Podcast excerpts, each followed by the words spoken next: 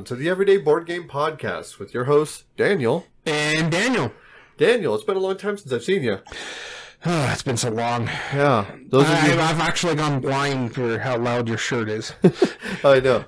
So, to explain the absurdity of this outfit, uh, and yes, it absolutely is, is Okay, ridiculous. for our audio listeners, I need to describe this to you. no, you can hear it. No, it's yeah, yeah, this yeah, loud. it's that loud.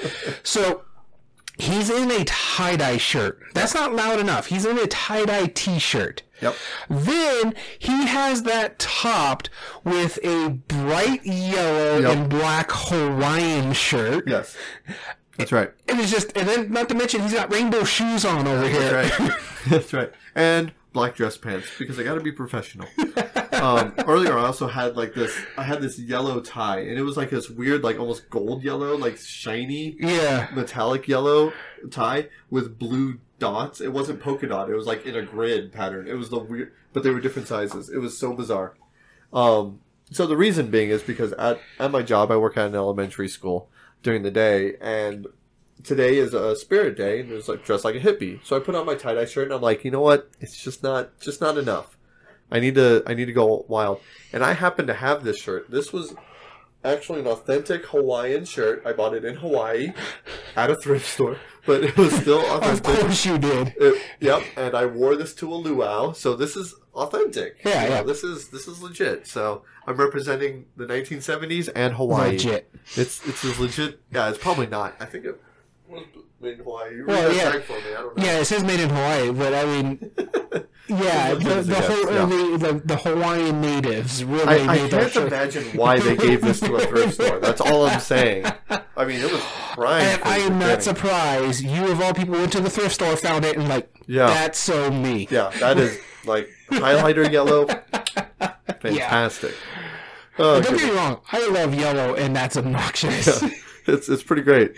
So this this episode we wanted uh we're, the reason we're joking from the beginning is because this is our second back to back episode that we're filming tonight, Mhm. and that's because we are a little behind because you and I recently went to a convention. Right? Yeah. We, we we were invited as guests uh, to a convention, partially because of this podcast, and partially because I own an escape room business. Yeah. And so we got to run some escape rooms. It's a board gaming convention On, a, on top of a Comic Con as well. On top of a Comic Con, so we were definitely excited. Yeah. It was a great time. We're going to go into it in more detail and all the games that we played. But and, and, and for the entire experience, because we didn't just do the con. that's right. That's right. Yeah, so we want to tell you guys about the whole experience that we were there. Uh, specifically, this is Tucson Comic Con and RinCon, Con. which was the board game and uh, RPG game convention. I'm so glad they're back. I I was a regular in previous years. They had to spend a few years at you know post COVID just trying to get stuff up. And one of the stresses that they explained to me was that you know hotel rates they're just really more expensive, so they had to find some way to come back and be able to afford it because they're not a, they're a nonprofit. Yeah. So I'm glad that they were. We're gonna go more into detail that later. It was Um, interesting how they did it, though. Uh, so we'll get into that detail, but I, I like the fact that they had a double. Yes. Yeah, and we yeah, exactly. Exactly. We will get into that. But before we do, real quick, Daniel, what have you been playing lately? So the first game I'm going to talk about that I've been playing lately, lately was a reskinning of a game that you and me played and enjoyed um, with our mutual friend Dom. To the fact that I bought a copy of it, then I found out they made this, and I actually bought this while we were out there at the con. Oh wow. And this one is Marvel Remix. It's Oh, a yeah. Fantasy Realm reskinning. I uh, just played it uh, recently this last weekend, actually, and I liked it. I liked it a lot. I really do enjoy Fantasy Realms.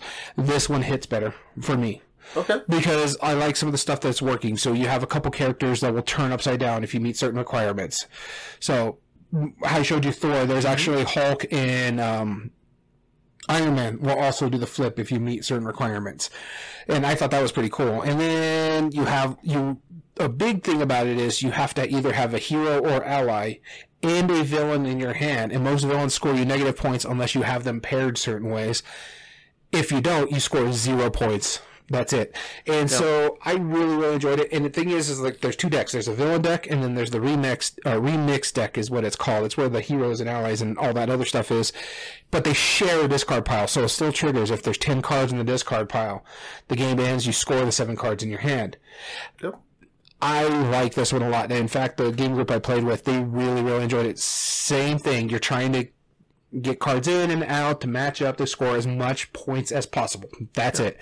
Um, That's all it needs. it's very simple, very well done. They have a third version of Star Trek. I do want to try it just to see how it is, but I've heard really bad things bad about that. reviews, Yeah. yeah. So, but yeah, no, uh, Marvel Remix, I, really good game. I really enjoyed it. Awesome. Uh, the next, the first game that I wanted to talk about that I've been playing was a Roll and Write remake of a game that you and I uh, first played together a number of years ago at a convention. Ironically enough, this is called Rolled West. Oh, okay. it's a right. roll right implementation. Yeah. It's a Roll and Write version of Gold West from Yeah. TMG, and so I just got a copy at at RinCon. And I was excited to play it because the first off, the components are pretty fantastic. There are small dry erase markers and four like folding in half boards. That is your dry erase place.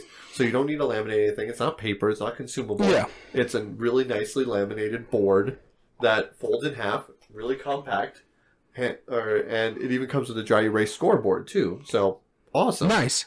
but the four dice are where it's at. They are nice pearlescent, like uh, Mhm. gold nugget dice. Yeah. They're D12s, and on each of these dice, there is two sides that are gold, three that are silver, four that are copper, and three more that are wood. And so those are the four resources that you're going to do. On your turn, you roll all four dice. You set aside one of those dice. That is the track that you may build settlements and cities on if you need if you choose to do that. And then you use the other three resources for whatever you want. You could fulfill contracts, which normally need more dice than what you have rolled. You can get uh, buildings, which are endgame points in different ways. Um, you can ship the goods, which uh, the first one to ship past a certain mark gets the first time bonus, and they get the more points, where everyone else might get second place if they do that. Okay. And you can also build those settlements, as I said before. hmm If you choose not to use one of your resources, because a lot of them use like two Yeah. uh, resources at a time, then you can save a resource. And you can save up to one resource for each of your turns, and one resource for each time between your turns. And what I mean by that is that if I'm the first player, by the time it becomes my next turn, I can save one of any other player's resource. Okay. I can only do one. So if you roll a gold, I'm like, hmm, I kind of want a gold, but I also want a wood. Maybe I'll wait. And the next player rolls, I have only theirs to choose from. And, or whoever is right. so you want to make sure Yeah, you want to make sure, but sometimes because you're only going to your luck a save basically two. Right, exactly. At most two. Um, realistically, more than likely one. Yeah. And so it keeps people a little bit engaged Mhm. just to justify it. Um, the results are fun. Um, most of the stuff is first come first serve. So if I fulfill a contract, you can't. Mm. You know, um, same with all of the buildings, and same with the first time for all of those Yeah. uh, buildings as well. It works really well. Um, my game group they liked it they, to a degree. I liked it quite a bit, honestly. But I also that reminded me how much I want to play Gold West again. Yeah. Well, funny thing about Gold West, though, I actually won that copy at the con, and I'm like, it's not going to get played here. You're going to play it more, so I just gave it to you. And I felt a little guilty because I was there, you know, to show off my games. I wasn't Yeah. there to play to win. But we play and we won. yeah, but I, I won it. Yeah, you won it it, to you. and you're and you're that nice of a guy. Well, honestly, I just know it would get played better with you, with you than my game group because it was. I have to say it. It's boring and ugly. It is. Uh, well, the game uh, is fine. The, the- just the way it looks. Right, exactly. It looks very, very boring. But before we continue, we we forgot to mention something at the top of the episode. Oh, that's right. We are doing a giveaway for this lovely game right here in the palm of my hand. Uh, that is just one. And so, to be nice about it, we are going to tell you how to enter it because in the last podcast, you need to pay attention to all the way to the end. So we'll do it at the beginning for this one. Oh, you just gave spoilers. Now they're going to fast forward to the end to find the, the code word. No, So- we'll we'll just straight up tell you. Yeah. We have a code word. Uh, we're going to tell you all the ways to enter in a bit, but save the code word right now. Our code word for this episode is conventions. All right. And again, that is conventions. So email us at everydayboardgames2020 at gmail.com. Subject line, please put contest or just one. And in the body, put conventions as your code word. That shows us that you listened to this ep- today's episode. And uh, please put in your address. Um, you know, whether you live in the country or not, put in your address. We'll work something out if we'll figure something out if if you don't. but uh, we can't guarantee it if you're not outside the contiguous 48 states. Yep, exactly. Um, and then we'll tell you other ways to enter later on. But back to our regularly scheduled program. Yeah. My What's the next next game game- you play? My next game that I want to talk about is another one that I picked up while we were out there in Tucson. In fact, you picked up a copy of this as well. We Yeah. both saw it at the same time at the booth in the Comic Con, and both you were big God. There was two, you played this already. there were two copies there, and both you and me were just like score. and this is Exit Lord of the Rings. Uh, We were close to playing this on Friday. I played it Sunday. It was I liked it a lot. It was really good. It's one of the easier ones per se. There there was some uh, difficult ones in there, like um, tricky ones when you're doing. Um, I found this one a little bit easier than say the Enchanted Forest exit. I don't know if you played that one. Um, yeah, maybe. Uh, it's the one that has the tree that looks like the tree from uh, Kirby on the front. Oh no, no, haven't so this one. yeah, I we played that one, and then we played this one again because they the the my friends are really good on, or really enjoy the exit games. In fact, I bought them a couple exit games from their trade-ins, Mm-hmm. and so luckily they were still sealed. but we played this one because I'm like they, they love Lord of the Rings, I love Lord of the Rings. They love escape room games. I like this exit series. It's sad that it's only one thing that you can only play it once, but man, it was so good because it tears up. You can't trade it in and give it let someone else have that same experience. Yeah, But it was so good. I really enjoyed it. I love the story about it yeah. Without giving spoilers because I like what he was doing. I'm like, that's funny. I like how you're doing this one. Okay. Um, I, I really, really did enjoy it. Um, we didn't do well. we didn't do well at all. Um, to the point where they're like one of our last ones, we just had to get the solution because we just couldn't figure it out. I think Sure. we've won in 75 minutes, so we're already over the 60 minute mark. But yeah, no, it, we have, we got a four star, let's just say. In in uh out of ten. Yeah. Oh, okay. It on the back of the box says one to two hours, so Yeah, yeah. I get so it. it. was 75 minutes. Uh, we got four stars because uh, that we were actually doing really well, and then the last couple ones where we're just like uh, we had to do the hits because we're losing Right. time. Yeah. And so yeah, it, it was good though. I really enjoyed it. It was it had some tricky ones for especially with us. We're not like experienced puzzlers. Mm-hmm. If it was like you and our mutual friend Jim, I think you guys would be like, "Uh, uh, done. You never know. But it, it was good. I really enjoyed it. I had a great time with it, and yeah, we we I, I can't without getting spoilers. Right. It, That'll be a future episode. yeah, Yeah, without we'll giving spoilers, it was it was amazing. Good deal. It's probably my favorite exit I've played so far. Oh, cool. All right. Well, that's how many exits have you played? Like, give or take. Uh, the abandoned cabin, the enchanted forest. This one, I think there was one other one. I Oh, can't okay. remember what it was. So All I've only played four. I do want to play the big box one. Yeah. Because it's like it, I think that's the one that has a puzzle in it that you have to build a puzzle. Yeah, it's like any of the jigsaw puzzle ones. Yeah. I was so close to buying the uh, the uh, advent calendar one, which I probably will very soon. You almost did. I, I almost that. did. I was there. I was very tempted, which we'll talk about more later.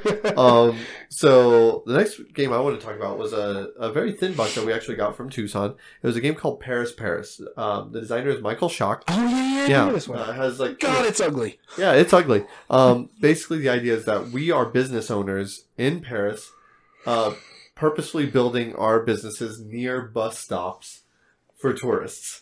That is our whole premise: is the better the tourists, or the more tourists that come to our booth, the more points it's worth.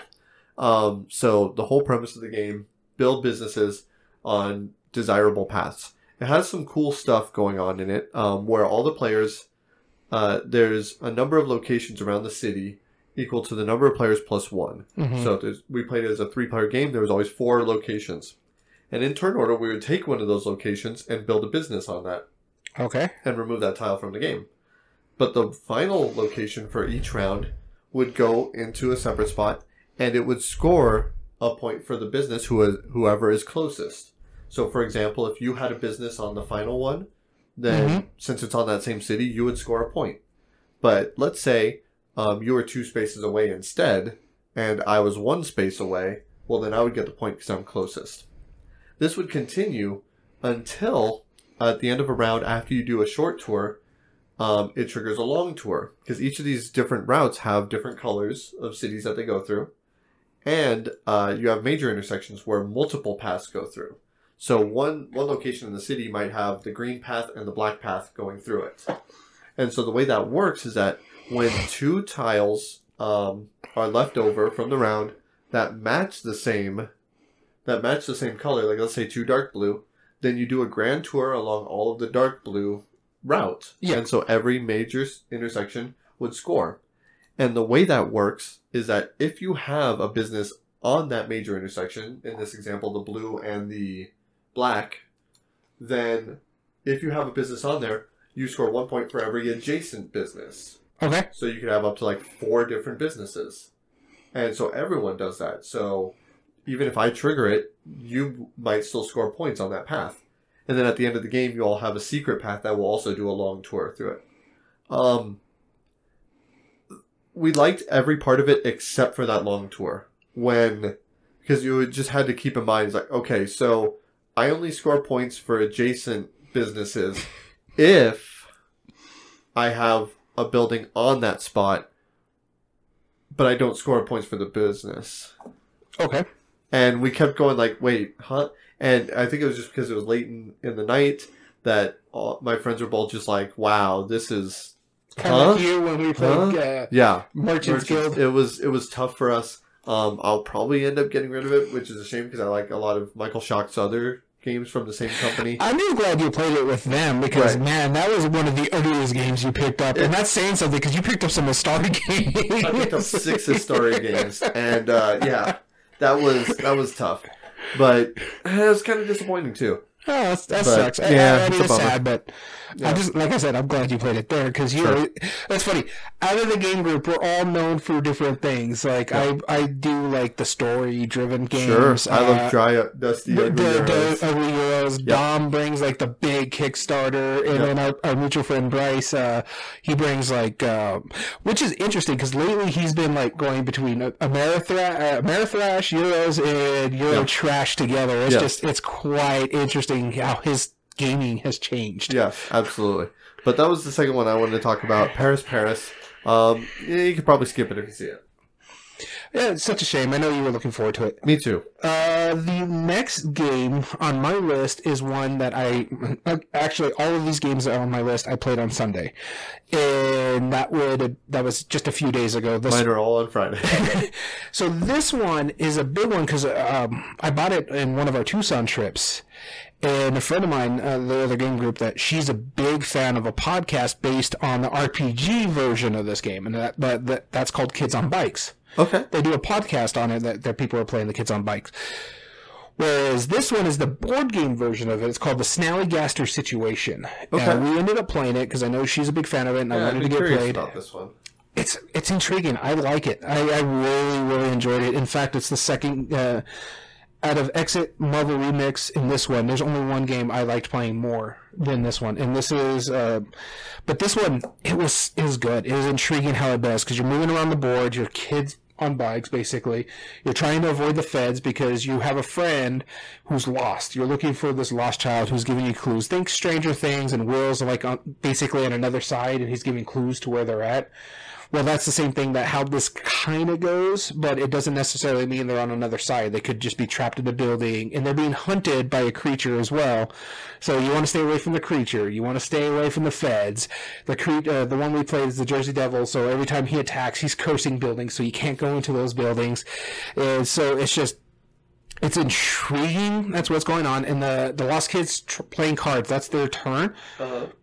and they're trying to play cards out to let you know where they're at, but they also have to balance that because sometimes the ones that can give you direct clues to where they're at because they're playing into three discard piles is also sometimes they're good, sometimes they're bad because they also move the monster. Oh, I and so see. they have to mitigate how they're moving the monster and giving clues. Think Mysterium. So Sure. they can't say anything. They're just putting these out there. And the main thing you have to pay attention if you're the lost kid, pay attention only the picture in the middle.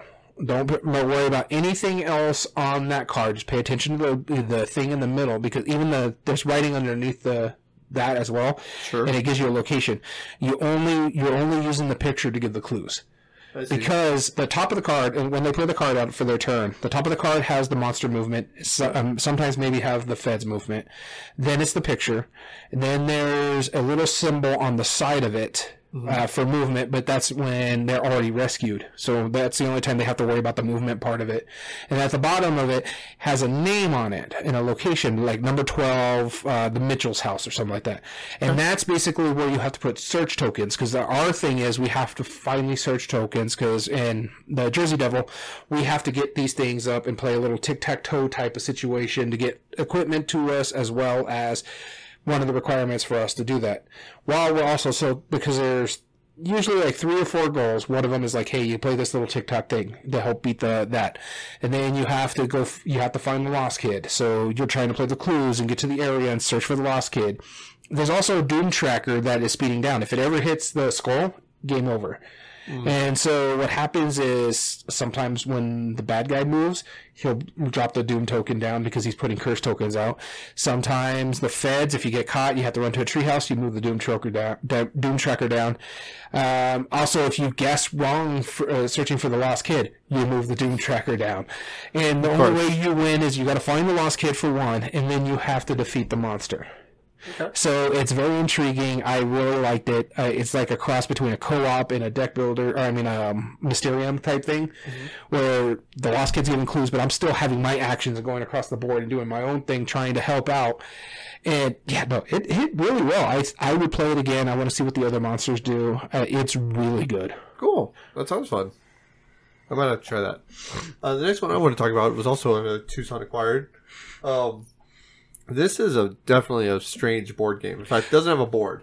What, what's funny about my list here? All of these are Tucson Acquire. Only three of them for the last trip. Yeah.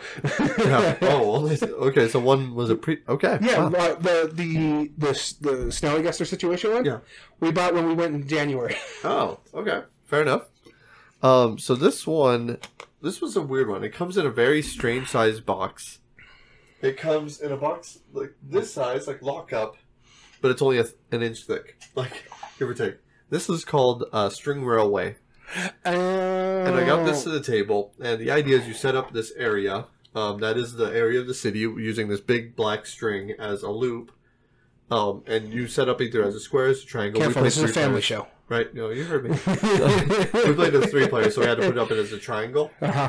And you set up, and what you're doing at each of the corners, like so, four players you'd have a square, five players a pentagon, Yeah. and at each of the corners you put one of your stations. Well, you're trying to build paths from your station to another station. Um, what you draw a card, that's the station you're going to place down, and you must always end one string. So you have a handful of strings. You're each taking five turns. Um, and you put the end of your string on either your station or another station that you've previously connected to, Mm-hmm. and your other string must connect to another station. However, um, you are allowed to maneuver the string into any other stations that happen to have enough room to hold you. Okay. The way it works is that you're going to get um, a number of points that are listed on the stations that you land on, uh, the one that you place down. Sometimes you can own one, which will get you more points. But then, um, at the beginning of the game, you also set up two other features. Okay. There's a brown loop string that you hand to somebody and they put out, and that's the mountain range. Family show. I don't get the reference, but all right. And then there's a there's a thin blue one, which is the river, and you put it down. Anytime your string crosses over any other strings, that's minus one point for that turn. So because you're going into different mountain ranges, and so you can cross the paths of other players' strings. So you're purposefully putting these strings down to like hug these features, just to really mess with people, or putting stations down that you know pe- there's not enough room to connect to it. You're putting that in the way of everybody else on purpose. And it turns out like this board is just weird. One of your strings is twice the length of the other one, so you have four short ones, one long one. Um, it's just it's It so sounds like weird. shenanigans. It's so shenanigans, but it's really fun. Like out of all of the games we played that night, and we played like some epic games, we played you know some immersive games, all this stuff. My mutual friend Jim said, hands down, that was his favorite because he just loved the ability to just completely mess with people, like swerve around them, like, and you loved it like when you put it down. You're like, I have to put down this building in the only place it'll fit. It's going to give me like five points, and I want to go through these other three. Okay, fine. I'm just going straight through the mountain to do it. It's hilarious. So that's the thing we, we mentioned about it, talked about it on our last podcast um, that we played some fun games and we played some serious games, but sometimes the fun game trumps the serious games. Yes. and Yeah. because uh, case in point for me when I was talking about like Kemet and Feast for Odin, Yeah. we played them in back to back weeks. Odin's fine. It was a good game. I really enjoyed it. I probably would score that like an eight out of ten. Yeah. But I enjoyed Kemet more because it Right. was just much more fun. There was something about it that was Yeah. just yeah. It didn't have I to be good. score- It was fun. and I wouldn't score Kemet more than uh, more than Feast for Odin. It's either an eight or seven. It's not up there, but But it's yeah, not, it's not it- like a nine or a ten. It's that just, moment. Yeah, it's just it's fun. And Right. That's what this one you're talking about. Yeah, And it, it's, actually was making me giggle. ridiculous. Yeah, it's it's something that I And I genuinely. didn't play it. uh, if that sounds interesting to you, I'll bring it over sometime. It, it's ridiculous. Sounds And, ridiculous. and I used to own Like String. Safari. Right.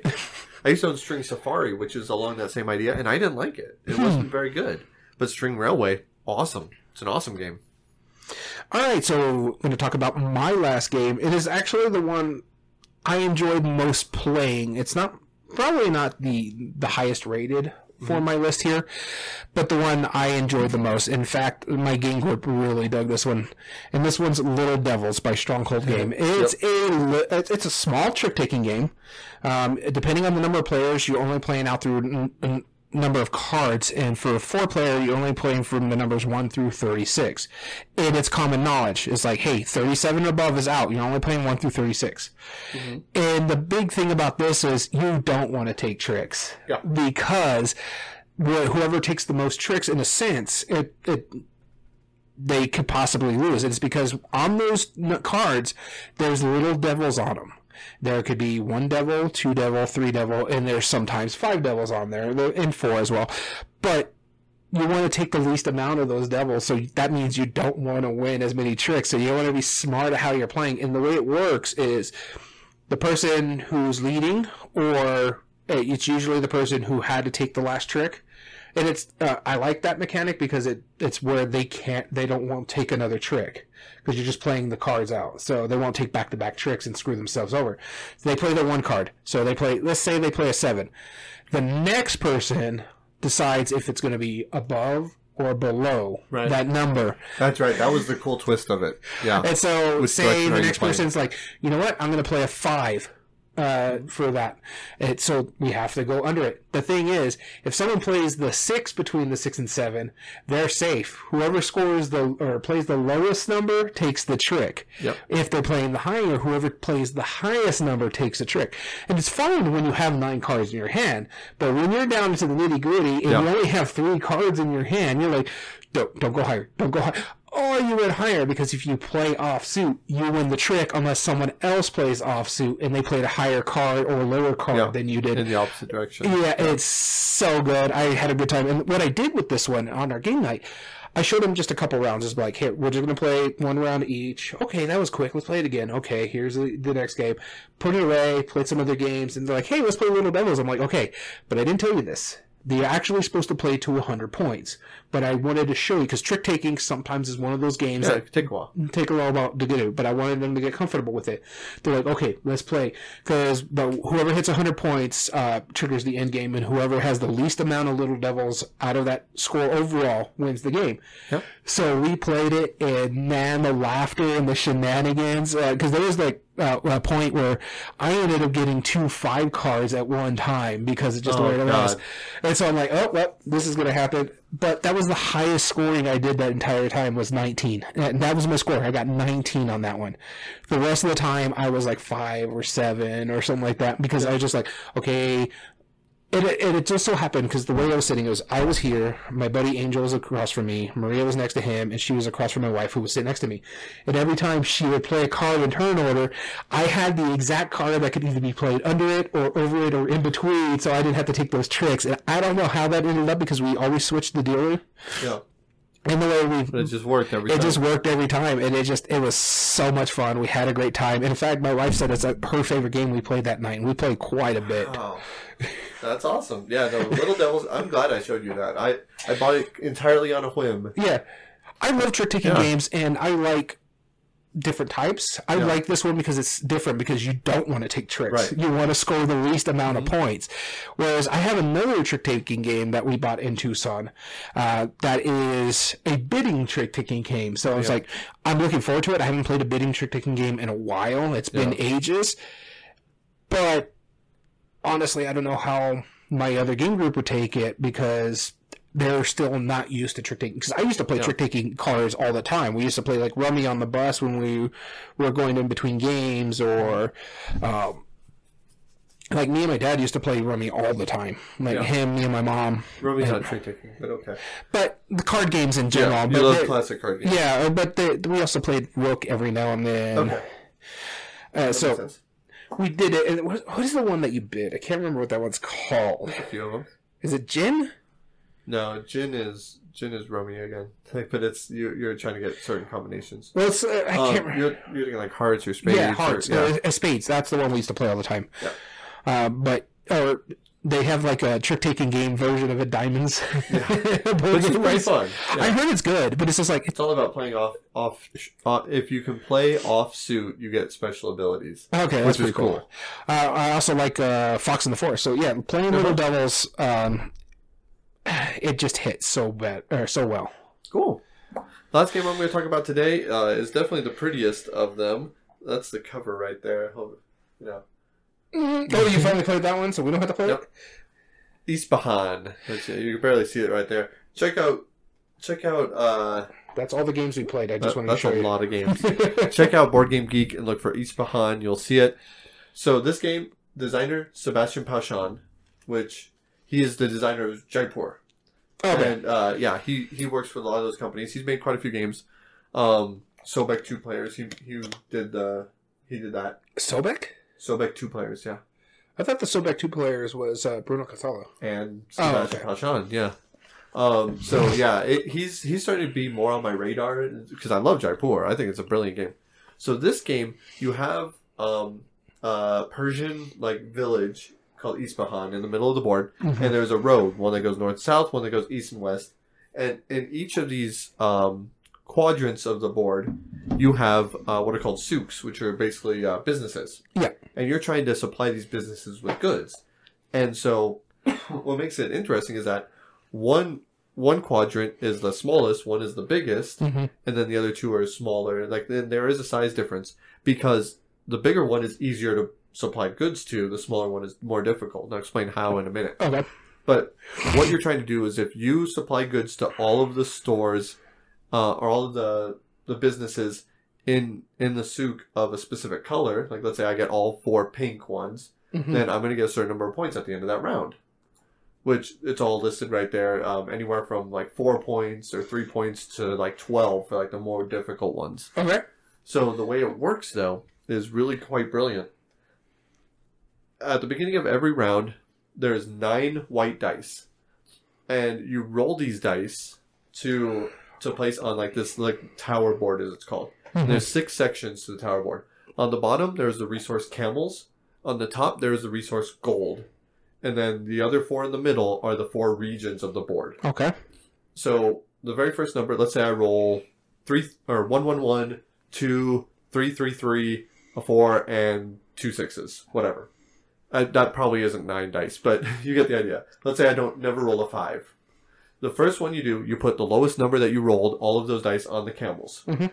The next one, you take the highest number that you roll, regardless of what it is, and you put it on the gold. Everything else you build from the bottom up. Okay. So if if you don't roll all six numbers, that that fourth region I was telling you about, that's really small but most valuable, hmm gets no dice. So you can't even take the action in that. So each of each of those regions, you can take an action, which normally are based on how many copies of that dice there are. So if I roll three ones, I can Mhm. get three camels Okay. because that's where it goes. So I remove those from the board on my turn, take three camels, etc. Gotcha. If if there's three dice on the first region, then I can take those off and put out three of my cubes onto the board. Thus, how you try and get- fill it. Got it. Um, you only play seven turns per round. There's three rounds, so 21 turns total. Gotcha. Um, yeah, that that's about as simple as it is. It wipes after each of those. However, here's the cool part: everyone has their own little buildings board Mm-hmm. where you can spend a combination of gold and or camels to uh, build buildings that are on there that give you special abilities. Okay. Like every time you take cubes, you place an extra cube, or every time you take camels, you take an extra camel. Or uh, if your if your cube gets removed from the board, you get a bonus action card. Because there's also two other actions you can take for each number. You can draw a card regardless of how many dice there are, or you can move the the pawn that's in the middle of the intersection. If you move him, the value of the dice that you remove, let's say I remove the fours, I move him four spaces. In either up, down, left, or right, following the path. I can also bribe him, give him gold to make him move fewer or more spaces. That's because if he lands it next to a building that somebody has a market or a cube token, that gets removed. Okay. And it instead goes to the caravan, which is worth points immediately, and points at the end of the game as well, and at the end of each round. Okay. So even though I break your majority, I'm still giving you a little bit of consolation prize, right? Gotcha. But you can expend camels to prevent that. So that's the purpose of the camels. So there's a lot of give and take in that. No, it sounds it sounds complicated, No, but no, no, no. I'm talking about that. Camels. yeah. Well, I, I know it's, it's not. It's because the caravan has camels on it. No, That's- but I'm saying because it's the same guy who did uh, Jaipur. You were saying Yeah, exactly. I was half expecting a dead panda somewhere. But now here's here's also the cool part. There's another use for the gold because it is more valuable. You at the beginning of your turn, if you're rolling the dice, you have nine white dice. You can spend up to three gold to roll that many yellow gold dice, and add it to the board as well, and thus giving every but every player more options. hmm But you have to spend your gold to do it. So Okay. it's awesome. This game was awesome. You I what- really liked it. You know what makes me sad about this? Uh, that was the prettiest one that you bought, and you've already played it. no, Spyrium is probably prettier. Mm-mm. I seen Okay, it. maybe no. East, East. It's a new cover for East, and that one's pretty. It's like a nice little pretty landscape. Yeah, I'll, I'll show you later. It's, it's pretty good. No, no, I remember seeing all of them, and I'm like, I'm not saying they were great. I'm the camel was nice. The camel was yeah, yeah. No, East Behind. I I was very happy with this game. It is awesome. It plays really well. It's an enjoyable experience. You're engaged every player's turn. You're constantly hoping they don't screw you over by ruining your majorities. You, you got to do what you got to do. Hopefully, you have enough time to do it. Jim was building all like towards just completely messing people over, and he he easily did that.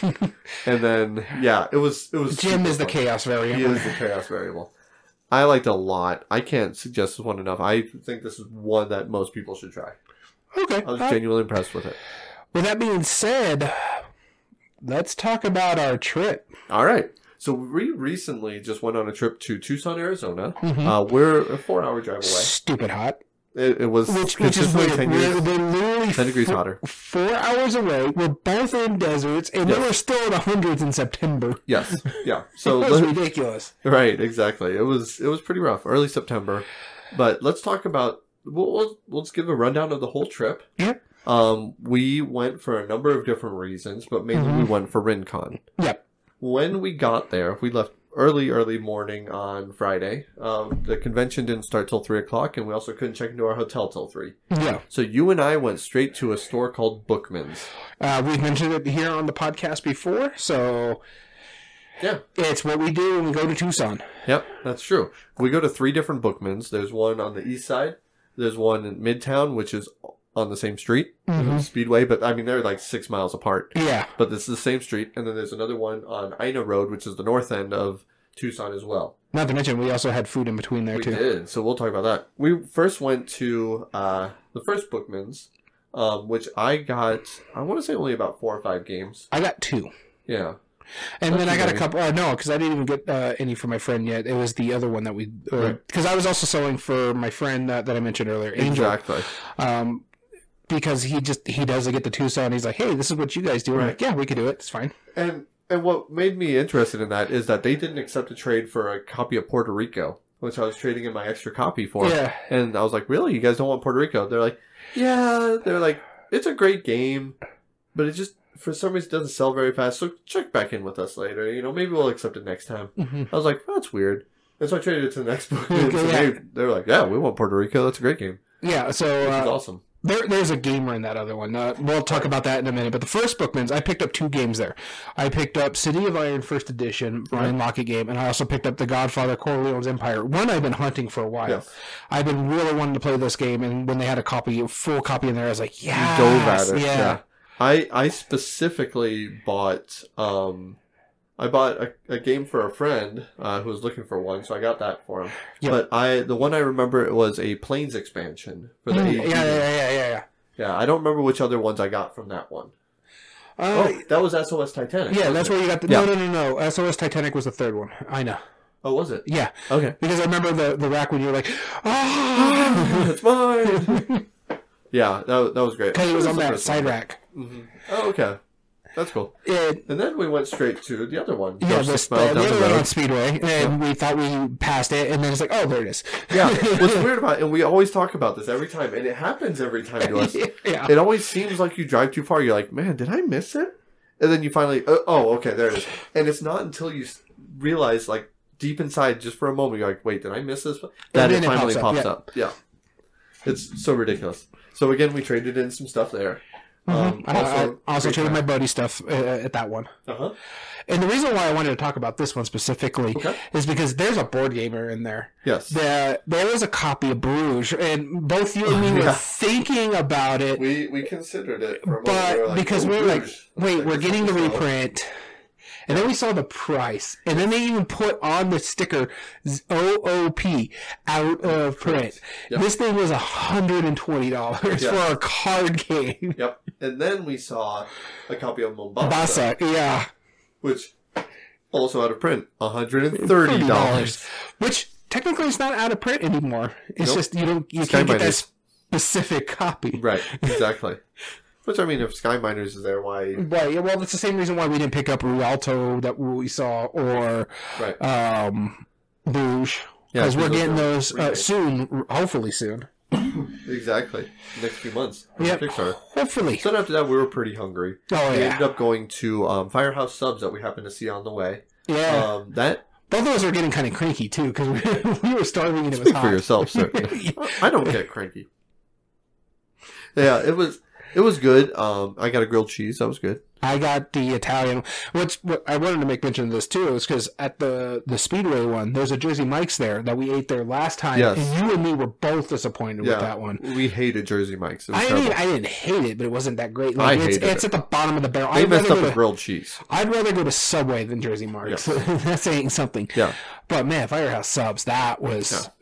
That's awesome. The workers were, man, they couldn't figure it out because, like I told them, like multiple times, no tomatoes, no onions. What did I get on my sandwich? Sure enough, right? And then you confuse them with grilled cheese. Yeah, no, I was like, I just want a grilled cheese, and they had like ask a manager like, how do we do this? It's like bread plus cheese and Oven. hot, like, like add hot. Like, that's all you got to do. Yeah, no, it was, but no, it was good. We had a good time. We were laughing on that at that point. Right? Then we get to the Ina one, and that's when we like just went to town. Especially you, you Because got. we had the rest of our credit. We're like, Yeah. all right, let's spend it. uh, it's going to be a while before we get back up here, and I didn't want to save it, so Exactly. picked up uh, Monster Crunch. I actually there was another game that I played on that game night. Oh yeah. What'd you think? I'm probably going to end up selling it back. It's it's not bad. Yeah. It's it's a fine game. It's it's Yeah. fine. It's I just thought the same thing when it I was just too simple. Yeah. because all you're doing is playing a number into the thing, and then you're uh, so like if I start, if I play a one, then everybody can play a one or a two, depending on, or like the next person can play a one or a two, depending on what's in their hand. Yeah. You're gonna have twelve cards always in your hand, or you're gonna draw up twelve cards every round. You're only playing three rounds. It was fine. It wasn't. I would rate it probably a five. It was average, Yeah. uh, especially for a Prospero Hall game. It to me it was okay. Yeah. But I picked up that that there. I also picked up. Um, I can't really remember what the other one was. Uh, oh, Go Nuts for Donuts. I haven't tried that Mm-hmm. one yet. Uh, did find out that I'm missing the one cardboard in Go Nuts for Donuts, but Yep, it's fine. Yeah, one token. It's fine. All the cards are there, so that's that's a good thing. That's good.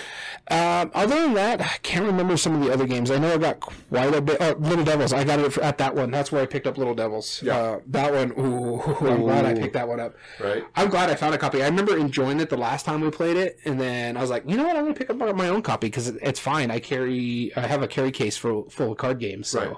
Exactly. So yeah, I picked up a few other games. I think that's where I got a couple of the Istari games. A couple of the stars. Yeah. I know you bought two or three. I bought a total of six throughout the convention. Yeah. and I think three of them were were at the flea market. Mhm. Um, so it must have been the other three. I was at that- yeah. yeah. And so I also got Paris, Paris. I think there.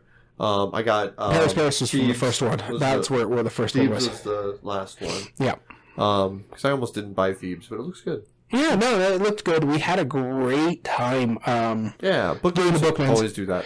then we finally could go check into our hotel. Yeah. And mind you, we haven't even referenced this. We were going for the Comic Con. We weren't sure if we were going to do anything at the Comic Con or we Right. were just going to visit the Comic Con and do like the RinCon stuff and play board Right. games. We didn't find out about that till we got to the Comic Con, but we had to check in our hotel first. So we checked into our hotel. Um, I'll I'll straight up say it. I've stayed there a number of times. It's called uh, the Flamingo Suites in Tucson.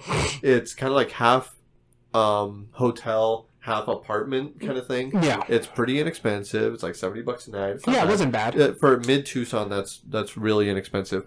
Um, and I gave you the preface. Like, look, it's not the most ghetto hotel that we've been to No, no. because that Then by let's just say- far. let's just say this is the better of the the- the, the two the hotels that you picked. Because the other time we stayed at something else was because we were at the convention hotel. Right, exactly. So this one wasn't bad. Um, there was just one big problem that we had with it, is that this whole place was infested with stink bugs. There, there was two Stink problems: beetles. the stink bugs, oh, and, and the it- door, and the door, the, That the gunshot door. door. Oh my god, we'll No, talk about that in a minute. I, I have a the third, uh, the the air conditioner. It took almost till the last day before I started getting Yeah. that room comfortable. Right, exactly. No, that, that and that's just part Tucson, you know, Yeah, yeah. unfortunately.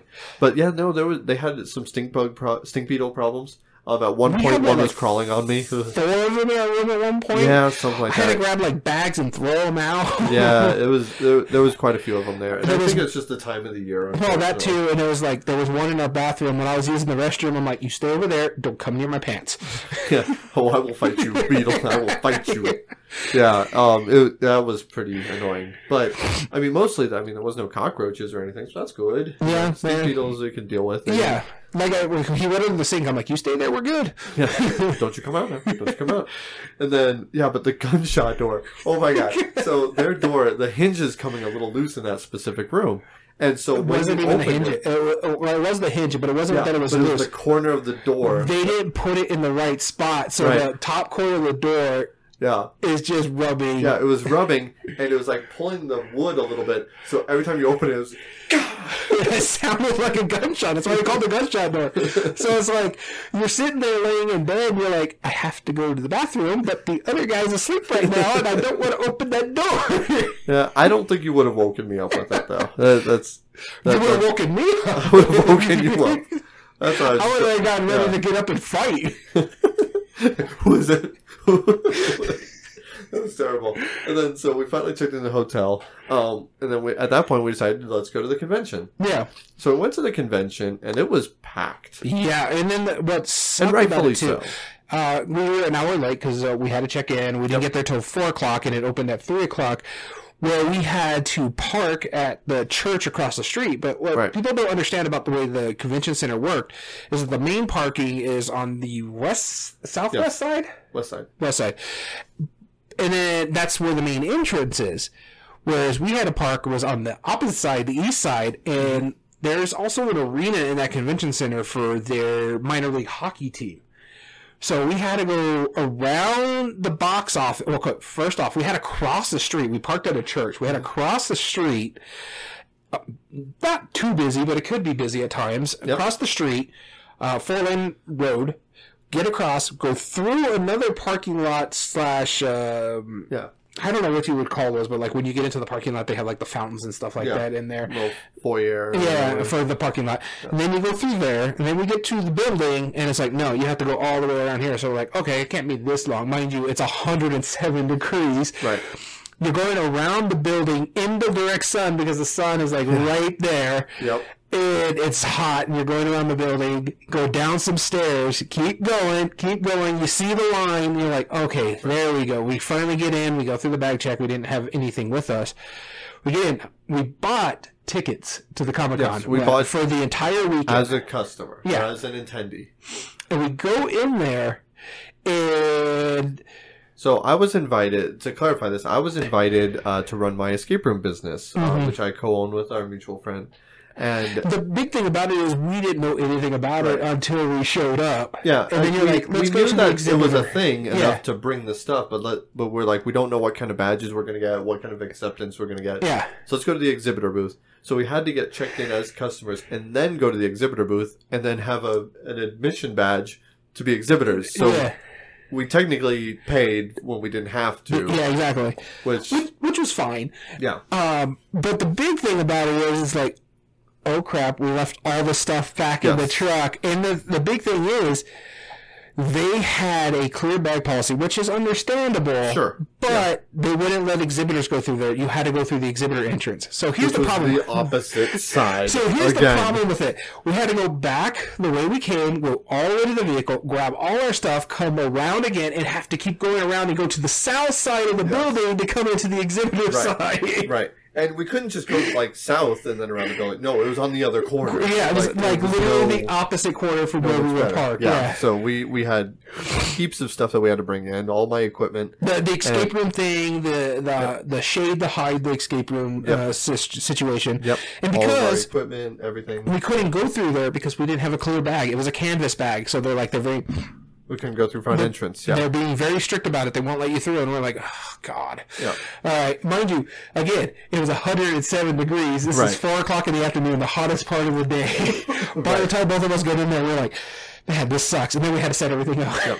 And so then then 'em the after we finally part. got that. Now the location that we were placed, we we found uh, a good location and the organizers of the convention um, they found a, a spot with us It was a great spot. under the stairway. It's a two-story convention area. You enter in on the top level. Um, that is where the the Rincon Unless you- area was. Unless you're an ex- exhibitor. hall. Yep. and you come then you go down the- a floor. Yeah. And then you go downstairs to get to the to the floor where the exhibit hall is, and then that's where the panel rooms were. Underneath that grandiose sca- staircase was like this odd area where they were trying to figure out where to put something. We came in with the idea, it's like, hey, I can run an escape room here, and they were like, well, that's out of the way. It probably won't be super loud. They Um, were wrong. Yeah, it- well, I'm sure it was way quieter than the than the exhibit The hall. exhibit I hall, would yeah, no, no, do no. that. I, I don't disagree Yeah. with that part. That would be really tough, but I was fine with that. Yeah, the, when people were walking down, or if there was a big crowd going to Well, a the panel, thing- sure, it was the, big- loud. the big thing about the escape room the, uh, experience, though, is that you need to listen to stuff. yes, And when people are coming down in like big groups of them, it was like boom, boom, boom, boom, Right. boom. Uh, some people were like, you just see them like lean in. yeah, or- leaning towards the tape. Yep, and so that was that was silly, but I I couldn't have asked for a better spot. Like, I mean, No, no, it was great. Everybody said you needed to do a Harry Potter escape room, though. right, exactly, because we're the people under the stairs or Yeah. whatever the reference is. Yeah, I thought that was funny. We we had a great time. Um, and then at that point, we also met um, the runner of RinCon. Um, her name is Karen. I want to give a shout out to her, and of course, a thanks for inviting us. Um, she did a fantastic job, and all of the RinCon staff seemed like they did an amazing job with the gaming part. Because during the game, hi, so very wrong.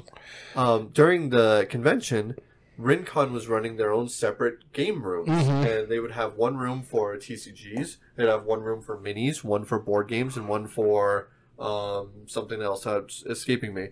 And so they would have these rooms set up, and all of them are having games at the same time. And it's a really easy system to go on the the Sched app. It's like schedule, but without the ULE. yeah. Um, you can go on there and you can sign up for games. Made it interesting. There was some. There was definitely some confusion with the tables, um, just because Oh, yeah. the same numbers were in multiple rooms. and and we'll, we'll get more of that when we get to Yeah. the next day. But uh, Karen did a great job. Oh, yeah. She was a really Some nice of the nicest people too. Like the entire con, Tucson Comic Con people, as well as Yes. the RinCon people. And the, there were the two people who, who I got in contact with on Tucson Comic Con. They were beyond pleasant. Um, they, they were beyond pleasant. They were awesome. And they were just super nice to us. And, and they, you could tell that they had a real passion for what they were doing.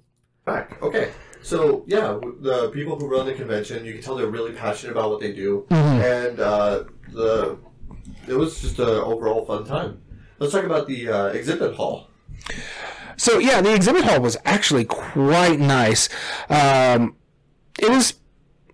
About as big as the El Paso Comic Con, uh, size wise, maybe just slightly smaller, not Yeah, too much bigger or smaller. Uh, the El Paso one is not too much bigger. The um, it's bigger than the the Cruces Comic Con that just recently happened. Yeah. Um, Tucson is five times the size of Cruz. yeah, no, eh, eh, yeah, and they have a bigger, uh, not just the population, but they they have like the bigger um, university as well. So there's all that going on. So, but it was nice. What's interesting about this to me, though, that they were legitimately a Comic Con.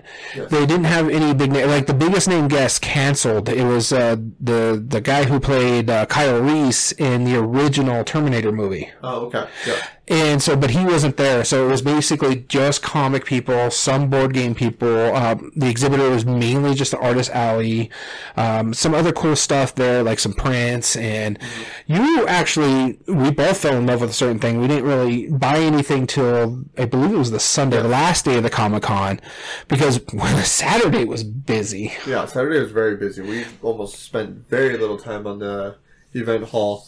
Um, Friday we just kind of walked around and looked at stuff just uh, because it was it was one of, it was the quieter day because it was the first day. It Right. opened at three, it ended at eight. yeah, we didn't have anybody run the, Uh, the escape room. so we, we just called it at an hour till went through, and it was only a few hours that we were there, so that that's understandable. Um, but yeah, there, there was one item specifically that you and I both really liked. Yeah. And it was like this uh, terrarium. Uh, yeah, Yeah, terrarium, but it was in a Pokeball. Yeah. And they had a Pokemon and then all of the plants and everything inside of it. And it looked like they were in their natural habitat. Yeah. There was a whole bunch of really great ones. I ended up getting a, a Snubbull for Yeah. my family. How do you like it? No, they liked it a lot. So my thing is, it was like, I should have bought one on the first day if I was going to buy anything Yes. because that's where they had the most. But you can also they they gave us a card. You could find them online and stuff like that. I just can't remember the name, but they were nice. There was like a Froakie. They had a Snorlax, a Munchlax. Uh, there were some that were just the terrarium. Some had like fairy lights in them so they can light up. Right. If you Those have are cool. yeah, those were really cool. Uh, they had a really nice Absol one, but I, I just like, yeah, we just don't really have shelf space to, to Right. display these. Where would I put it? And so I ended up buying uh, a print for the wife, and you actually got a kick out of it. You, you were like, "You're gonna get her that," and I'm like, "Yeah," because she really loves that game. Yeah, and, and that print, you're going to tell them what it was. It is the Black Hand from um, Skyrim? Skyrim. So it's the I, I think that's what they're called, the Assassins Group. She really likes that, and it's just a black hand. It says "We know." yep. And yeah, she adored that one. And I did a grab box too, uh, and I got picked up one. I'm like, this is perfect for my friends. They really, really love WandaVision, so it was a WandaVision print. It was good. It, that was. Oh, and I also bought myself a pin. Um, I want to get a pin board on the wall behind me over here. Right. This way we could put all this different stuff because I have like a Pandasaurus one down here. I have a Thunderworks one, or for Roll Player. So I was like, I want to display these. These are really cool pins. Right.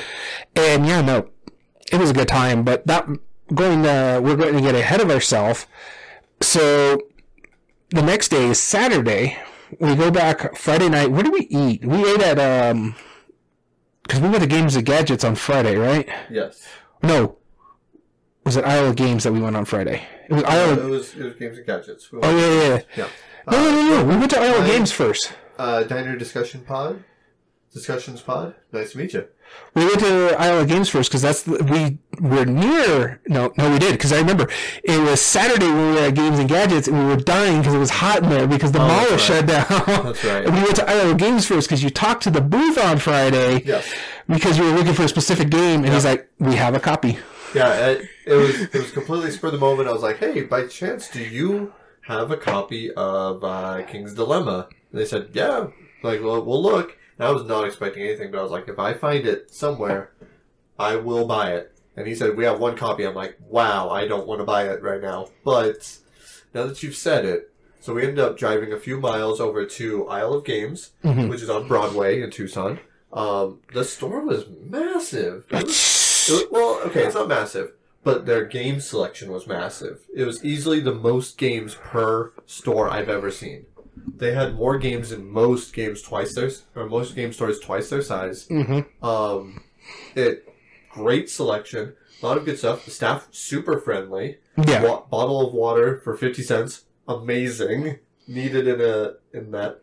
They had King's Dilemma. They had a bunch of other games. They even had like a used shelf. That was fun. Yep. We were kind of suckers for that, as you heard earlier on the Bookman's part of it. I bought a game there too. Yep, we bought some good stuff, and yeah, it was a great time. Uh, we definitely enjoyed our time there. Yeah, I I- picked I- up uh, something wild. Um, Something wild. uh, Toy Story. yeah, yeah. That that great great choice by the way. hmm Well, also because I was buying water too, because we were both thirsty. We were very thirsty. And then afterwards, we had what's why I remember this exactly is because we were trying to figure out where we're going to go eat. We saw a place that was popping every time we went. Yes, there was a restaurant every time we drove by it. There was multiples, and yeah, used shells rock. I couldn't agree more. Um, we drove by this restaurant called Guadalajara, and there was probably about three or four in town. And every time we drove by, late at night, No matter which one, because we drove by several in a day, Full. and they were just full. And we we ended up like I was saying, we got there like three or four, and like at two o'clock, every time we passed one, it was full. We passed them by the convention, full. We passed them by Yeah. uh, Isle of Games. so we made note of it. We're like, oh wow, this is this is bumping. But we didn't go there for dinner that night. We ended up going to, to In and Out Burger, which why I remember it is because it was in the parking lot uh, of the mall where Games and uh, Tucson's Games and Gadgets is, and that's what I'm like it's funny that we're eating here, but we didn't go there. Yeah. Fair enough. Yeah. And we got our normal stuff. Went back to the hotel. We're like, man, we're ready to play some games. No, we're not. We were exhausted. Mind you, we had been moving since six o'clock in the morning. We didn't get back to the hotel till like a little after ten. Yeah, 10 or 11. Yeah. Uh, Tucson time. Tucson time, which is eleven or twelve our time, because Yeah. Arizona doesn't do daylight savings. Right. So we crashed out. Now let's take a quick pause. Because we went to Sat- Saturday Yeah. all day. We knew better. We went in through the correct entrance Yep. this time. We got an early parking. Good parking, yeah. Good parking. Still expensive, 10 bucks a car, but I guess it could be worse. Yeah, Um, and then we went in, and we ran a total of nine uh, runs for the escape room, or nine runners, which is great. You know, because at a previous convention that I had been to, I had ran three people the entire weekend. What was even int- more interesting about that is that you were also doing something else. So this is the first time I ever had to run this system. right? And It is. we normally wouldn't have, but we taught you how to run our escape room um, with At the Super convention. Yeah. and so you got to see all of the inner workings, and you gave me an actual pretty good compliment. You were like, "Now that I see how you've done this, you guys are crazy," yeah. which I take as a huge compliment. But what I what I liked about it, well, the big thing was I already knew it because I was one of the playtesters when you were doing it. That you've taken some stuff out and put some stuff in, but I got the gist of it because I remember playtesting it. Mm-hmm. And so I'm like, yeah, just if you need me to, just show me this way. We could just run it while the con's going when you're upstairs. Because again, we've talked about how you're a board game designer and you're showing some stuff off as well. And you're like, okay, this is what we did. But that was another thing we were going to run on Friday night. We were, uh, you were going to show me how to run it before we got to the con. Right. But I we were we were so tired. We get there. We had an hour before everybody showed up. So you're like, this is how it works. This is what we do. This is how you do. This is how you set this up. This is how you set this up. This is what's going on. This is for this. This is for that. And I'm like, okay, I get it. I'm like, just let me watch it like one or two times Thankfully. before you go. And you had to, yeah. Yep. And he was like, boom, boom, boom, boom, boom. This is how you put it back together. And for me, I'm a big hands-on learner, so seeing it run and then doing it uh, by myself was fine. And actually did I think two or three while you were upstairs. Yeah, exactly. So upstairs while I was demonstrating my games. So let's jump into that part. Yep. Um, at RinCon, one of the other things I did is I demonstrated my games. There was two games I showed off. One was uh, a game called the Imperial City of Rothenburg. Um, that is currently in prototype phase right now. Um, I'm still looking for it. And hopefully I'll find it soon. But yeah, it's it's a midweight Euro game. I don't want to go into too much detail, but yeah, dice drafting, worker placement, uh, not worker placement, but like resource management, um, area control, even a little bit. Yeah, Um, yeah, it, it's a, there's a lot going into There's it. a lot going into It's it. a heavier So, Euro. yeah, we definitely confirmed that. It, the people who played it loved it. They they loved the mess out of it. There was three players, and then we played a game called uh, my a game called Matches, which is coming to Kickstarter soon, hmm and from Thing Twelve Games. And I was showing it off, and the people who played it fell in love with it. They all scanned my bark or my QR, QR code. to sign up for the email notifications. Uh, which, if you haven't done so, go to Thing 12's website, sign up for the email. They don't sell their email emails at all, Yep. and they'll just tell you when the Kickstarter runs. So check it out. Hopefully soon. Hopefully soon. Um, and yeah, it it great reviews of it. Brought it back down. Ran some more escape rooms. All said and done. There was a couple other booths that we spent a little more time at this time. Yeah. Um, we I went over to there was one real quickly that I went to called uh, Omni, the trading card game. Yeah, that's right. Um, and it, cool art, uh, really nice guys. Uh, they showed me the whole demo. Um, when whenever I look at any trading card game, though, of course, you can't help but compare it to Magic the Gathering. hmm And so as he was explaining, I'm like, hmm. He was like, I'm like, I'm just waiting for him to explain. This is like Magic, but dot dot dot, Yeah. which is an ongoing joke from us. But he he was like, all right, have you ever played Yu-Gi-Oh? And I was like, whoa, okay. Um, no, I haven't. I was like, I, I might have played it once back in like 15 years ago, but no, I don't think I have. He was like, well, I don't really know how this compares to Magic, but this is how this works. And he started explaining, I like, well, that was refreshing. I like how you did that. But he said that there, there's a Kickstarter running right now, so I'll just give him a shout out. Yeah. Any trading card game, if that's your jam, go check it out. Mhm. They seem like really cool, really cool people. So, um, and then we saw one booth that was gorgeous art. oh yeah, yeah, yeah. art, and, And it was, um, on plexi. Plastic or acrylic, yeah. And the woman who was there, she was telling us about it. She was like, "Yeah, this is acrylic," and she just smacks it full force. you had almost had a heart attack. This loud sound throughout, like echoes through the hall. And Mind you, it's also loud people just stop and look like, "What just happened?" And I was like, "You did that on purpose, didn't you?" She's like, "Absolutely." like that is one of their selling techniques. Like, look how durable this is. Whack. you know, it's like the same people like who have like that spray sealant stuff. Yeah, like, yeah. Put it on a screen door and like swim it out onto a lake or whatever. Yeah. Like that was the equivalent of this. It was Yeah, it is, um, it is hilarious. Yeah. But uh, after that, uh, the con was nice. We took what we needed out of the thing, but what was nice about it, we left the stuff that we didn't have to worry about, like Right. the the prop, um, Yeah, a for people to take there. picture with, the screen. We just took the the actual escape room with us every time we left. And then we had dinner at that Guadalajara place Uh, that before that, though, right at the end there, they were having a very big event. Um, Oh. there they were having a costume contest in the room directly adjacent to us, which was for a while the inclusion. was it the Saturday or oh no no it was the Saturday yeah yeah Um, that was an inclusion like and quiet zone, so people could go in there, be calm, uh, like you know, relax away from the uh, away from the craziness of the con, and then they turned it into a costume contest, and there was this massive line, and we were like trying to hand out business cards and whatever to. and we we're also just sitting there like hurry up because Yeah. we want to go eat and we're like we're, we're hungry, but we don't want to leave the stuff unmonitored. because uh, I think we only had coffee that day and then Yeah, I had a cheesecake because that's the only thing I could get into a line. No, no, we had the hot dog on Sunday. oh, did we? Okay. Yeah, yeah, we hadn't eaten until dinner. yeah. And so that's why we're like waiting. Okay, come on, let's go, let's go, let's go. Let's go. And then uh, it's funny on uh, Saturday. Um, I have to mention this real quick. There was people that came down and wanted to do the thing. I was like, no, we're running it right now, and then the, this is going to be the last one of the night. Uh, I was before. You, no, no, no. They came down, wanted to run it, but I was already running it, and so I'm like, okay, well, if you come back in like 45 minutes or something like that, we can run it. They didn't come back till towards the end of the con, and we were They, they were part of the costume contest. Yeah. Okay, so they couldn't. and they're like, well, no, because we're busy at this time. And you're like, okay, understandable. And it's a good thing we didn't run that last hour because it got so loud because of the Comic Con, It or the contest. miserable. Yeah. So we finally broke off and went to go eat. Yeah, I Met my up with your brother. Yep, he lives over in Tucson as well. Had a great time with him, and we finally went to that Guadalajara restaurant. Oh my god, that food was so good. Especially It's the reason it's packed. they, they make salsa right in front of you. Yes. Now, mind you, if you want hot salsa, don't get it. It tastes good, but it's not hot. Yeah, it's not nearly as hot. Like I mean, we're from New Mexico, so we understand hot chili. Yeah. This, like, my brother ordered. He said super hot, please. Um, but he looks like a Viking, so yeah, you know, I I can Yeah, yeah, yeah. use some some restraint.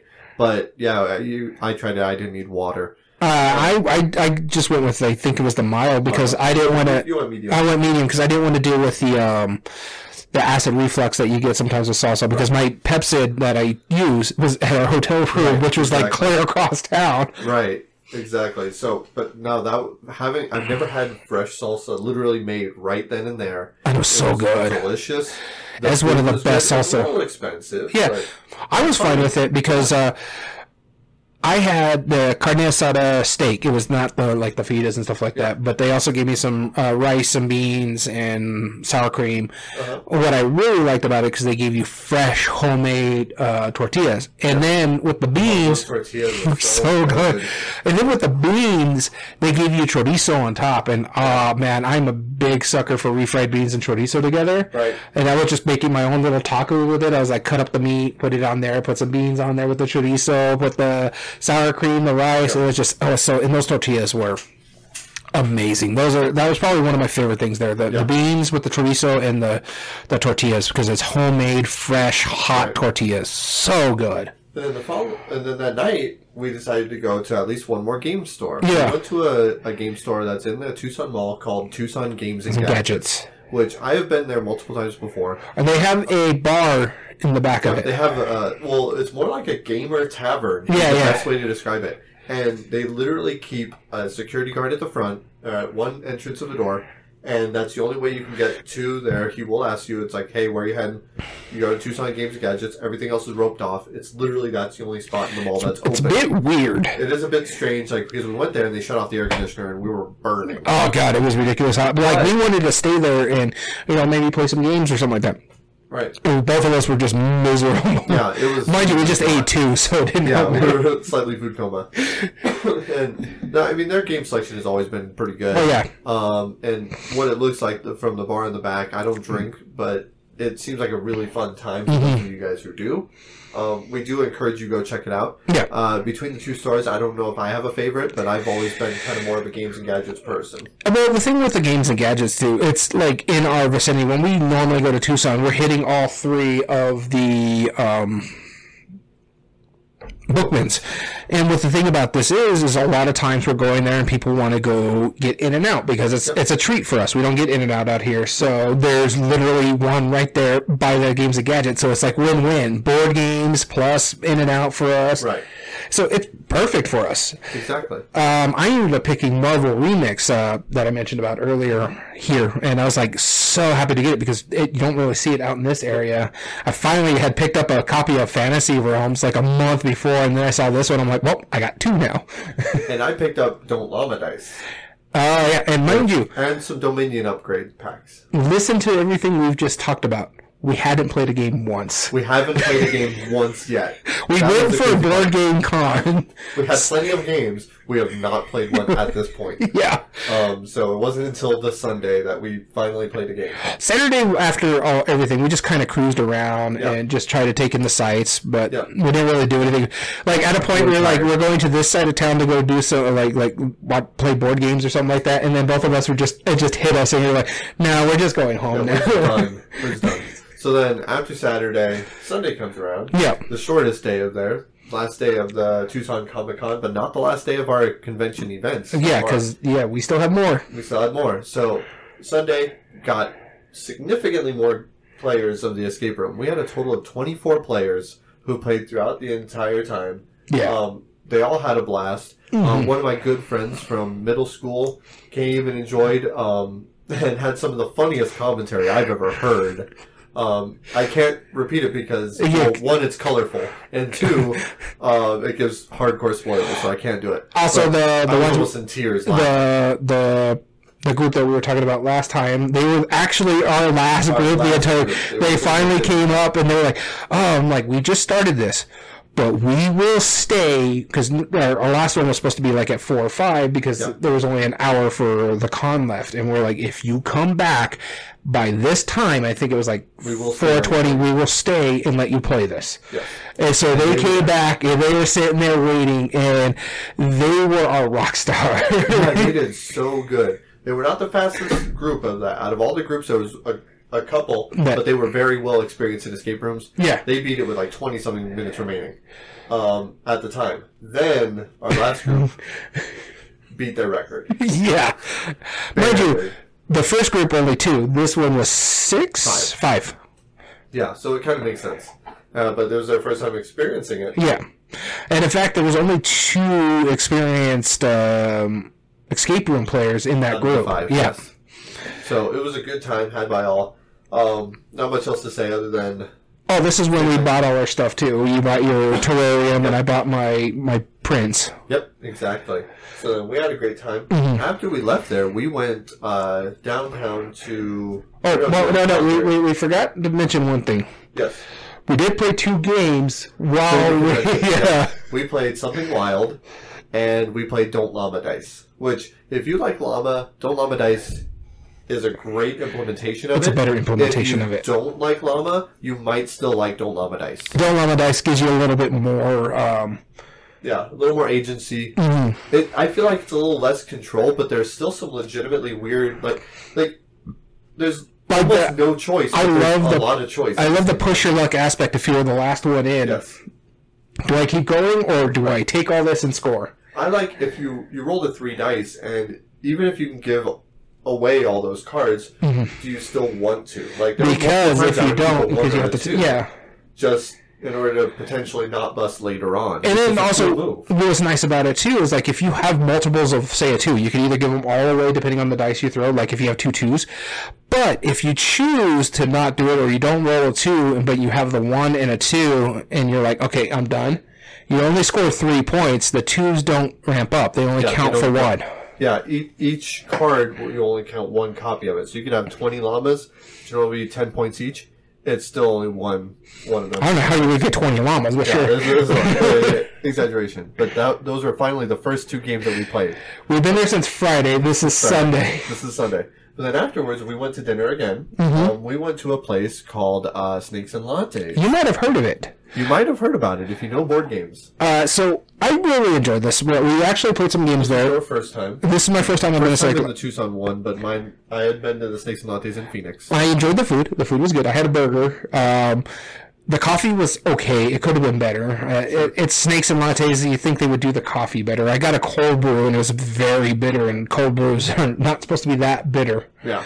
Um, but I uh, ended up playing three games there. Uh, The first one, we only played two. two games, sorry. The first one is Project L. Oh god, that one's so good. It was cool. Uh, the best part about it is when you complete something, normally you would get rid of it. Yeah. This game, oh, you get those pieces back, plus Yeah. a bonus one. Plus the bonus that you because you scored it, it gives you a bonus piece. Yeah. Then you get those pieces back, but then you could do this. And I like the what about it is like you could either you had like three actions. You can take a card, you can take uh, put some pieces on uh, one card, or you can only use this once per turn, where you could put one piece on all your cards. And so if you set it up right and do that, you can complete three cards at a time. Right. And it was so close. In fact, I think you only won because of tiebreaker. Yeah, Probably. yeah, no, because you had more completed. It was twenty to twenty, Yes. and you had more completed. Yeah, Yeah. So that was no, that was a fantastic game. so good. Then we played another game called like Kaluaha or something. Kuna, Kuna. Kuna, Kuna. Kuna. Um, which was fine. I mean, It- it, at best. It, wasn't was okay. Uh, it was probably my second least favorite game we played the entire experience. Yeah, yeah, I would, I would say that too. It wasn't great. We both finish it. We're like, eh, it's because it's like it takes the best part of no thanks and instead has like this pyramid building Complicates thing, it. and it really like is, like you can only put you have to build t- one card on top of two cards and yeah, that number has to be smaller than the other two but then at the same time you can break that rule if the colors match on that side It was it was or complicated. one or the other and like it wasn't Here's the thing. it wasn't complicated it was just convoluted Yeah, convoluted. There's the word I'm looking for. I I'm not a fan of no thanks. see i love no thanks. and I I'd rather play no thanks than this game. yeah I, I i agree i like no thanks much better it wasn't bad but you could tell that they were trying to be a no thanks like replacement this is the gamers version of no thanks it's like but there's no thanks so it's fine yeah, we hung out there for a little bit. Uh, then we drove around for a little bit. Yeah. We had to get gas. That was a big thing too. Yeah. Way cheaper in Tucson. yeah, uh, but we but after now- that point. Oh, go ahead. Yeah. Well, now Monday. Well, no, but after that point, we were just like we were spent. It was all day at the con. Yep. We played a couple games. We had food. Drove around to get gas, and we were just like, no, it's like nine o'clock, and we're going back to our go. We're out. Yeah, and so Monday comes around. Now Now's for the first day of RinCon that we attended. Now, RinCon, the way it's structured this year was that since they were in conjunction with Tucson Comic Con, they would run Rincon the gaming during the Tucson Comic Con. Yeah, during the you day. could attend to. And they also had additional events that you can sign up per day, um, where afterwards you would They also provide a an meal. evening, an evening of gaming plus a meal of different types. Now you and I looked at the menu. None of the three meals for Friday, Saturday, or Sunday. The only one that interested me was the barbecue, but it, even then, it was like Yeah. I, for that price, I didn't really want to spend it. Right, exactly. So it wasn't. It was hard to justify. But then Monday though, it was all day gaming, um, and it was like early afternoon. They also had a like And like a like, uh, buffet, breakfast, yeah. type brunch stuff. Uh-huh. They always have like play to win games, um, a library to check out games, Mhm. which we played a few, which we'll talk about in a minute. Mhm. But the big reason we got there when we did is because we wanted to the flea market. Oh yeah, Unfortunately, there was only two sellers, but their selection it was top I, notch. I, I don't I hadn't met you yet. Um, I don't know who uh, what your names were, but those two sellers that were there had an abundance of games, all really great stuff, yeah, decent prices. They were very fair about it. I it. got two games that I was hunting for there. yeah, I got probably about five or six. Oh yeah, I, I, I was making sure I didn't spend too much money because I could have spent more money there. I only had so much cash on me because I didn't want to spend more money. right, exactly. But the two games I got there were big ones for me. Uh, Okay. One was a Feld game that I enjoy, and that's Oracle Delphi. I finally was able to get a copy of that. However, the person who sold it, they must have hated that game because they just threw everything in the box. no baggie. Like, all the baggies, all the cards, they just threw it in the box. I'm like, I spent an hour having to sort all that to get it all nice and taken care of. But the one that I was so happy about, and I got it for twenty dollars. And it's a grail game of mine that I've been looking for for a long, long time. It's a racing game. It's a husky racing game, and that is Snowtails. Oh my god, you're so mad. You're like, oh, I can't believe you saw that first. Yeah, no, I was, but I was also okay because I ended up buying three additional Starry uh, games. Istari games, so I'm not complaining because that is kind of my jam. yeah. Um, games I know are generally good euros and probably ugly as sin. so But yeah, I was so happy to pick up Snowtails, and, and both games, everything was complete. yeah, yeah, exactly. They were very decent about that.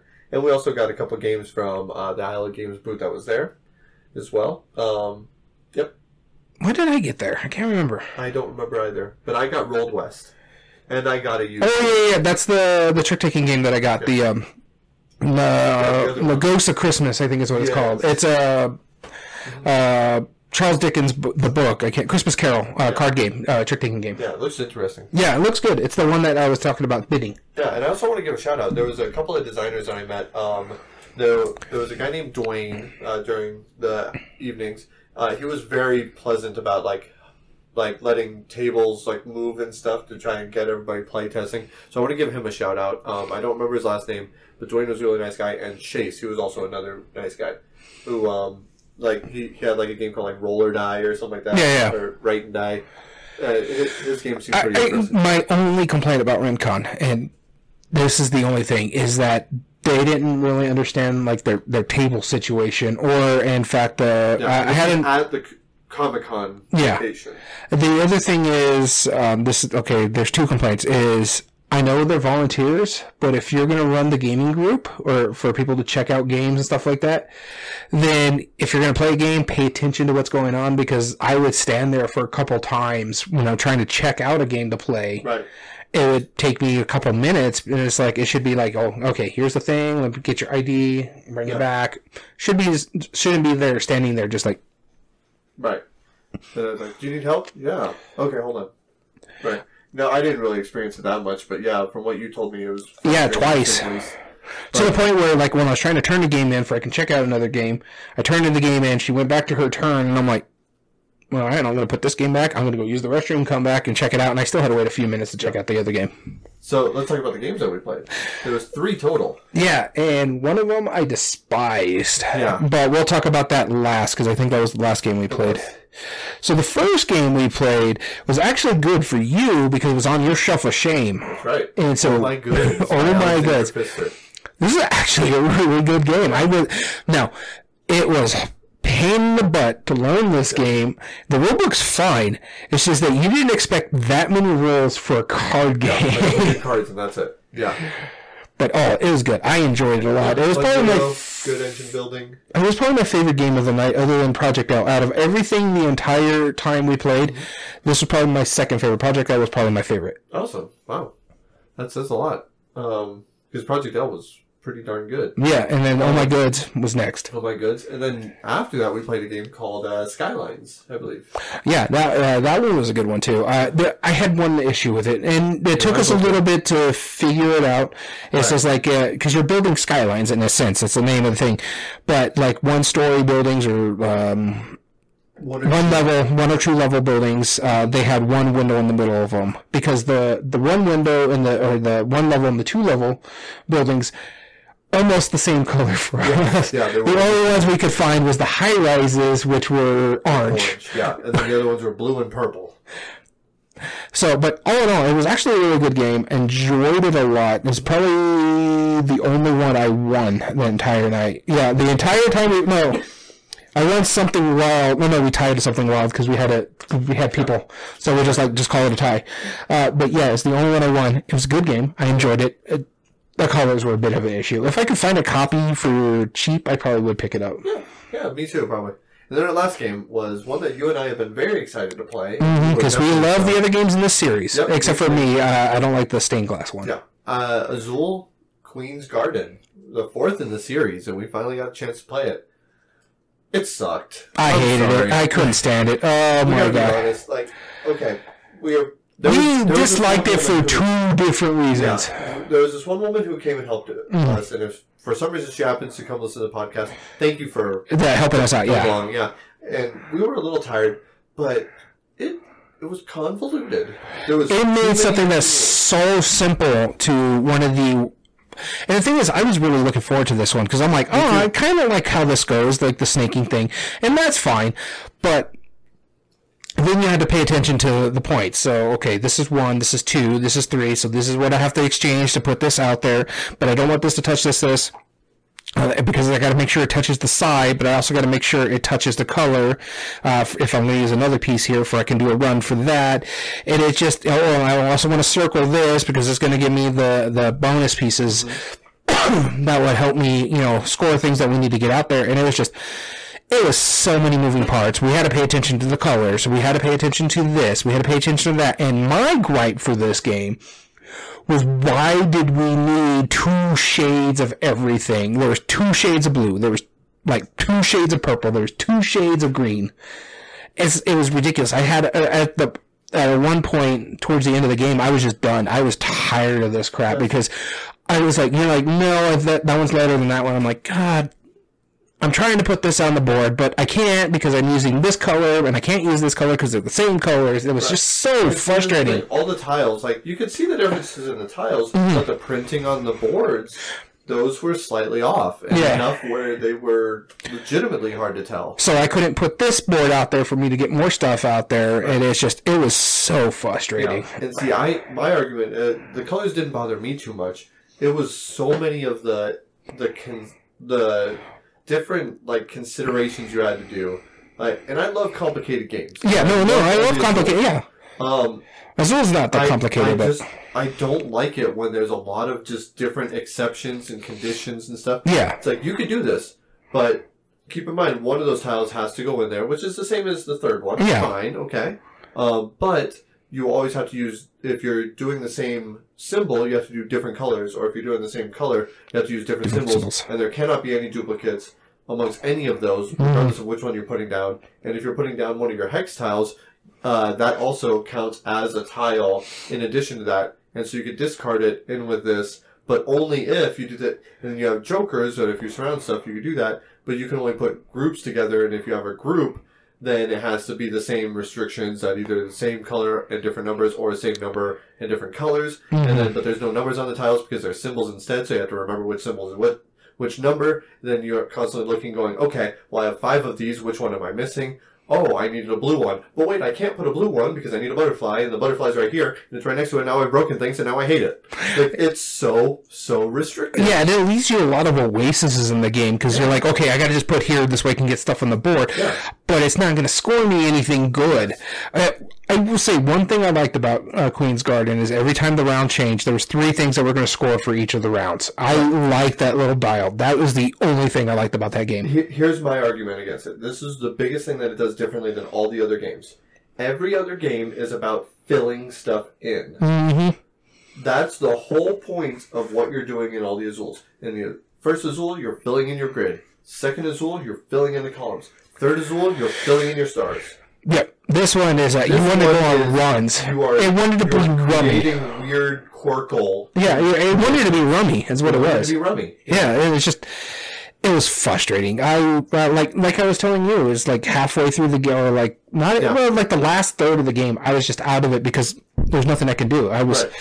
I was screwed because of the colors, and then I can't take things because of the colors, or I can't place things because this matches this. I have the same the right amount of stuff. So like if I needed to put something that's five out, I have the right amount of stuff, but one of them shares color or they share a sign. And it's just like, and I can't discard this tile because it's the same c- color as that tile.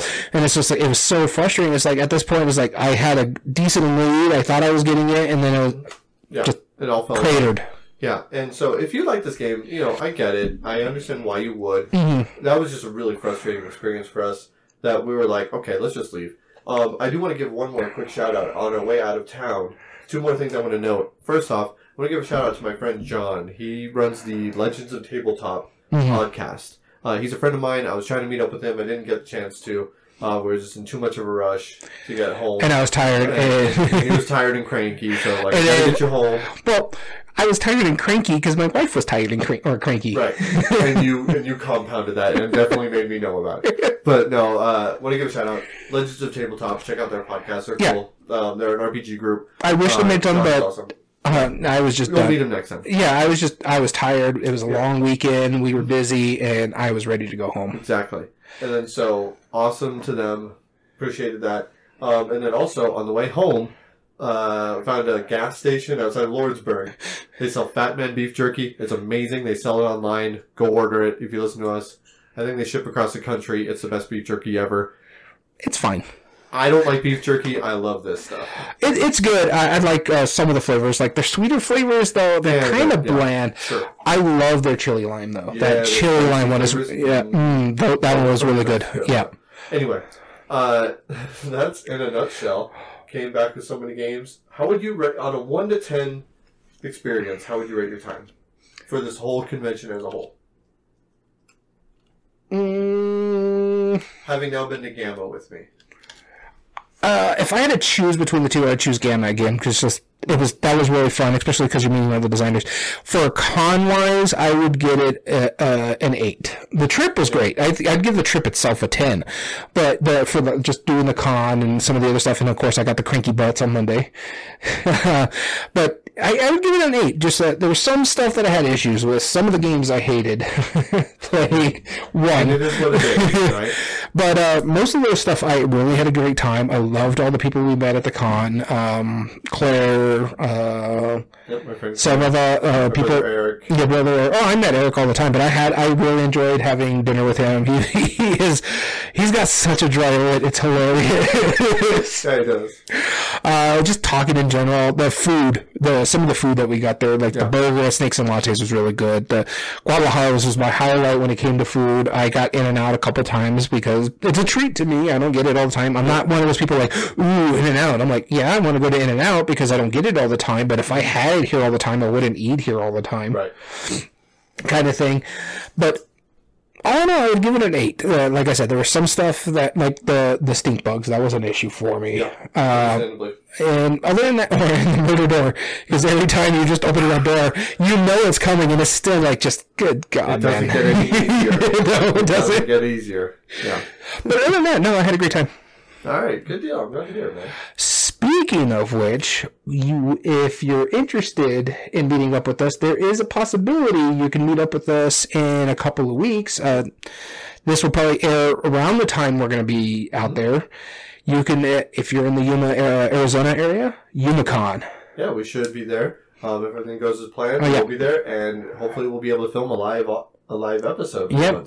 But before we do that, let's give one more shout out to this game because we're giving going to give away a. Co- I've talked so long. Yeah, for me. I'm tired. Um, copy of Just One, we're going to give away a free copy of it. We said this at the beginning of the episode. Email us.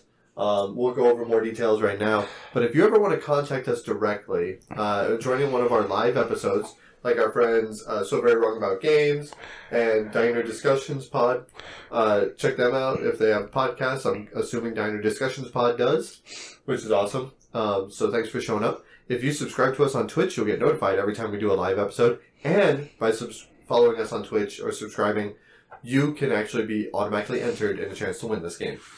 As well as all video re-uploads are found on YouTube at Everyday Board Games 2020. And if you like what we do, there are three things you can do to help us grow on the platform. Subscribe if you're not, like the video, and comment down below and tell us your thoughts on the subject. As well as subscribing gets you an entry.